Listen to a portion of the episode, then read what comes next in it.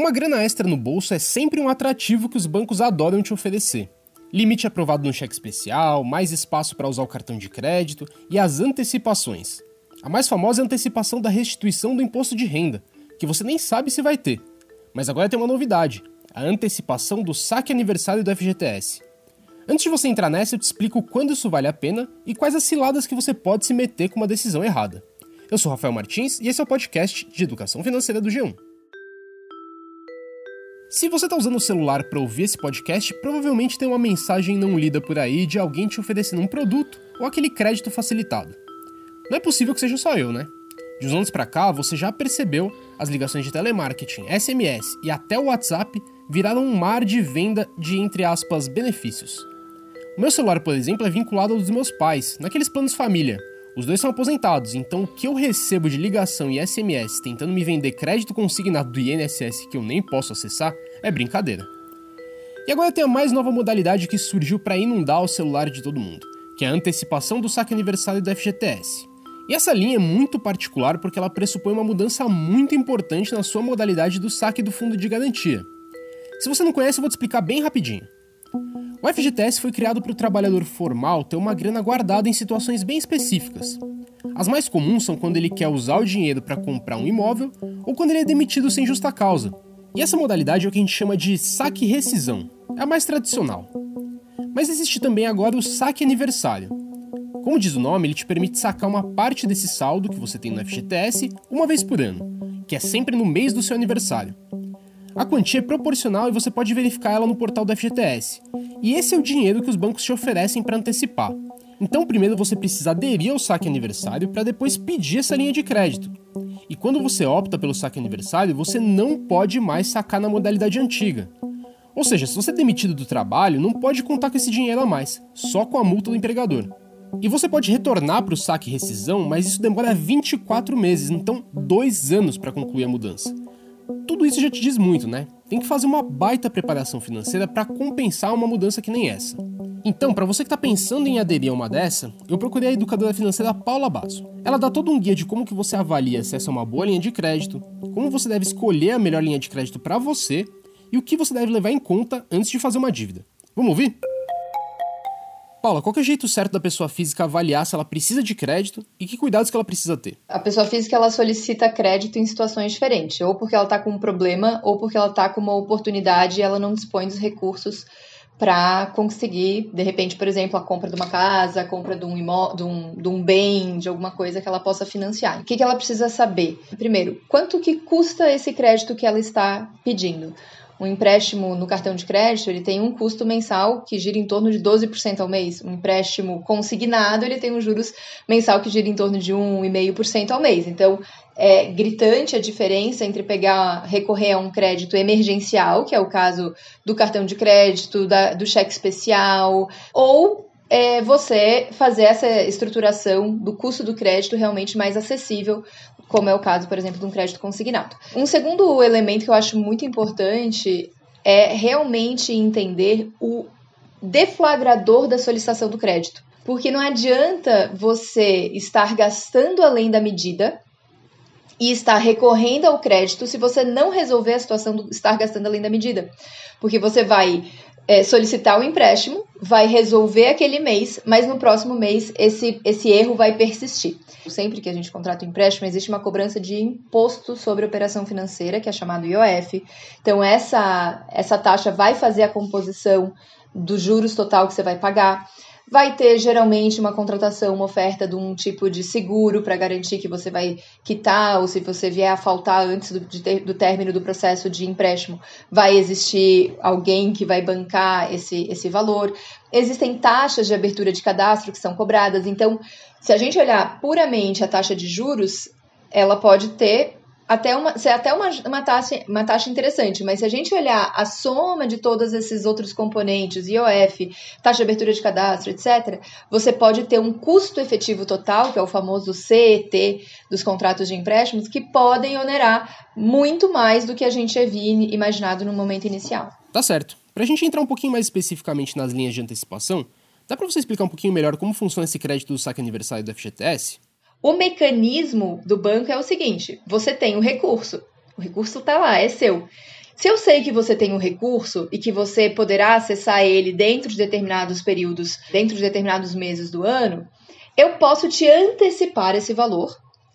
E por eu te antecipar esse valor, você me paga uma taxa de juros e você usufrui do recurso que você precisa agora. Então, eu posso te antecipar, por exemplo, 5 mil reais e nos próximos cinco anos eu vou ficar aí com a parcela do que equivaleria a, a, a essa antecipação que eu fiz e os juros também. Então, o FGTS, esse saque aniversário, não cai na conta do cliente, né, de quem está usufruindo o empréstimo, e vai direto para quem ofereceu o crédito para esse cliente. Por isso, existe uma cobrança de taxa. Paula, quando a pessoa faz a troca do saque rescisão do FGTS para o saque aniversário, ela precisa adaptar também o planejamento financeiro que ela tem, certo? Ela não tem mais acesso a esse colchão no momento de demissão, por exemplo. O que ela tem que fazer para não se apertar? É, o que é que essa pessoa que decide e opta por um, pelo saque aniversário deve fazer? Primeiro, sim, tem que ter um orçamento equilibrado. Tem que gastar menos do que, eh, do que ganha para garantir que vai ter sempre também um valor que vai estar em reserva. Essa reserva é, veja, a gente não fala que FGTS é uma reserva financeira de fato, porque se seu filho quebra o braço, você não pode acessar o FGTS para pegar e, e, e, dar o tratamento que o seu filho necessita.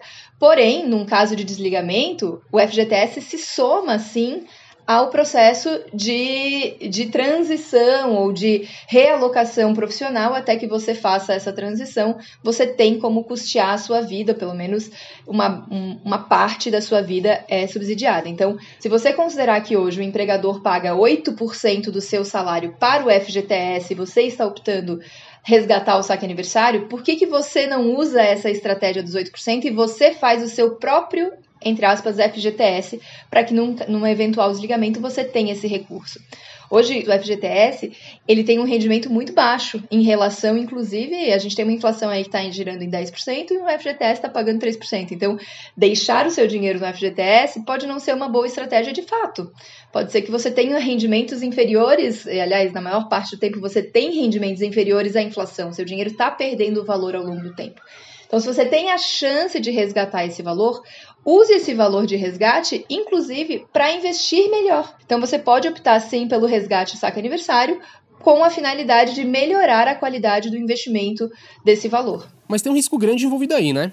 O que, que não pode acontecer de jeito nenhum? Tem gente que gosta de pegar empréstimo para investir com uma promessa de, de investimentos milagrosos isso é completamente inadequado, né? Se, especialmente porque se a pessoa está acreditando num processo de, de, milagroso de investimento, provavelmente ela desconhece o, o mercado de investimentos. Então, pegar um empréstimo para investir com a promessa de algo, de uma rentabilidade maravilhosa, não faça isso. Né, porque é capaz de você ficar sem o seu investimento sem, e sem o FGTS. Um outro processo que não dá para fazer é usar esse recurso por causa de descontrole de consumo.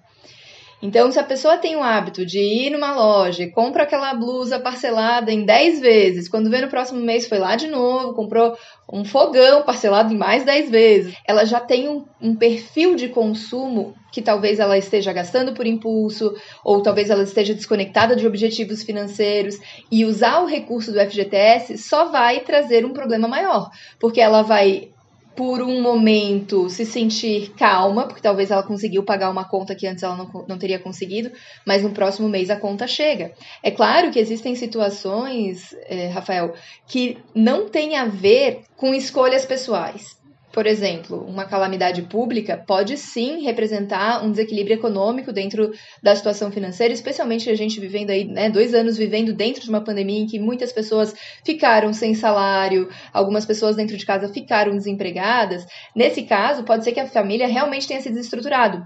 Então, o FGTS pode ser uma via de alternativa interessante para restabelecer uma funcionalidade dentro da família, mas sabendo que ela, ele tem um, um porquê que eu estou usando e como eu vou lá na frente reestruturar isso para garantir a minha segurança como trabalhador. Tá, e pelo outro lado, quando que vale a pena usar uma linha como essa de antecipação? Geralmente, se você já está numa linha de crédito que é mais cara e você utiliza o recurso da antecipação para quitar aquele valor mais caro, é mais interessante. Então, a pessoa que está pagando aí um valor mais alto de prestação mensa de, de juros mensais, e se ela tem a chance, por exemplo, de antecipar o imposto de renda, né, que você trouxe aí como exemplo, antecipa o imposto de renda, vai ter uma taxa aí de juros, que você vai ter que entender qual é o tamanho da taxa de juros, e vai comparar com o que falta em relação ao empréstimo que você ainda tem ali, aquela dívida que você ainda tem. Ah, eu ainda tenho, eu tenho 5 mil aí a restituir,